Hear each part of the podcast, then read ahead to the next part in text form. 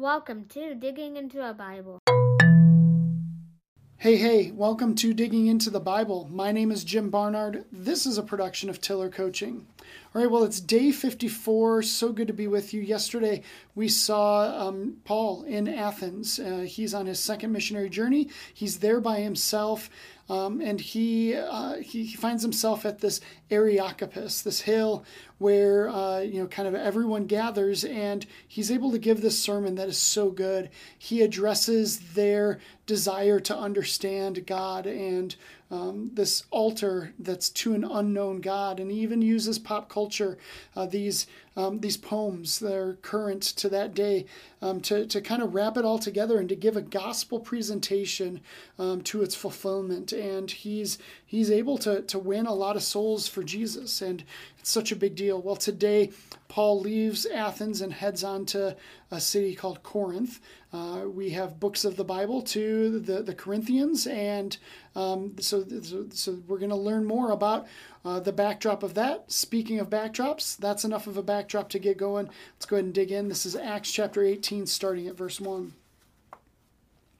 After this, Paul left Athens and went to Corinth, and he found a Jew named Aquila, a native of Pontus, recently come from Italy with his wife Priscilla, because Claudius had commanded all the Jews to leave Rome.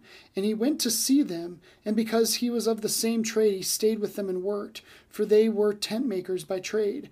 And he reasoned in the synagogue every, every Sabbath, and tried to persuade Jews and Greeks. When Silas and Timothy arrived from Macedonia, Paul was occupied with the word, testifying to the Jews that the Christ was Jesus. And when they opposed and reviled him, he shook out his garments and said to them, Your blood be on your own heads. I am innocent. From now on I will go to the Gentiles. And he left there and went to the house of a man named Titius Justus, a worshiper of God. His house was next door to the synagogue. Crispus, a ruler of the synagogue, believed in the Lord uh, together with his entire household. And many of the Corinthians, hearing Paul, believed and were baptized. And the Lord said to Paul one night in a vision, Do not be afraid, but go on speaking and do not be silent. For I am with you, and no one will attack you or harm you, for I have many in this city who are my people. And he stayed a year and six months, teaching the word of God among them. But when Gallio, the proconsul of Achaia, uh, the Jews made a united attack on Paul and brought him before the tribunal, saying, This man is persuading people to worship God contrary to the law. But when Paul was about to open his mouth, Gallio said to the Jews, If it were a matter of wrongdoing or vicious crime, O Jews, I would have had reason to accept your complaint. But since it is a matter of questions about words and names in your own law, see to it yourselves. I refuse to be a judge of these things. And he drove them from the tribunal. And they all seized Sosthenes, a ruler of the synagogue, and beat him in front of the tribunal. But Gallio paid no attention to any of this. All right, so um, Paul can get um, he can get so emotional, baby. I love just adding in old 80s and 90s songs. Like, that's what's up. Okay, so Paul can get emotional. He got emotional here, and that seems like such a like a bad thing, but to me it's just not. Like he is so desperately trying to get the gospel message out and they are not receiving it. And so he's just like, all right, be done with you guys. I'm just going to go to the Gentiles. And then all of a sudden, all these Jews start getting the word. Like sometimes a little passion isn't the, isn't, isn't like the worst thing. And sometimes I think we could use a little bit more passion. Like, I'm over here giving podcasts every day and you guys aren't watching, you guys aren't listening. Like, where are you at? Maybe the viewers won't come because of that. That's fine. I'm just having a great time, anyways.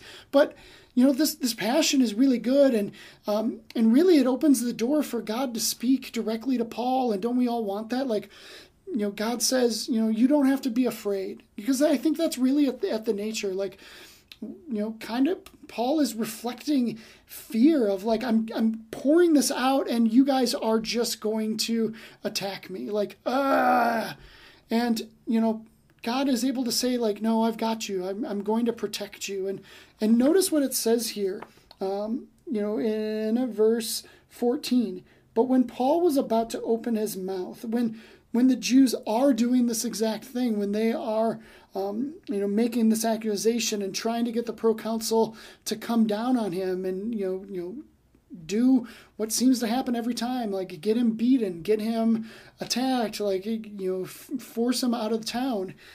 The proconsul. Okay, well let me let me do this. Verse 14 says, "But when Paul was about to open his mouth, Gallio said to the Jews, remember this phrase."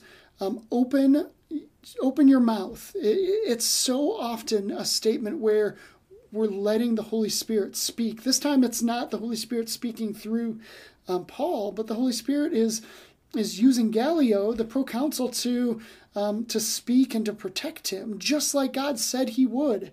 And I just think that that's so amazing. And you know, obviously, this proconsul doesn't care about you know, like men getting beaten like they do it to this this synagogue ruler uh, shortly after because they get so jealous and it's the same narrative but um, you know god worked god showed up the holy spirit spoke and you know he just needed the mouth to be opened and it happened. So it's so great. Paul gets to stay there a year and a half and do unbelievable ministry there. And frankly, we're going to move on from from here onto an, another town. Um, we don't get enough of that context, but in the Corinthian you know books, we will see more and more of what happened and what is going to happen in in this Corinthian town. So um, I'm over time. Thanks for watching. Thanks for listening. Thanks for listening and accepting my passion, because uh, you know sometimes that's that's worth a lot. So uh, I will see you tomorrow as we continue on with Acts chapter 18. I will see you then.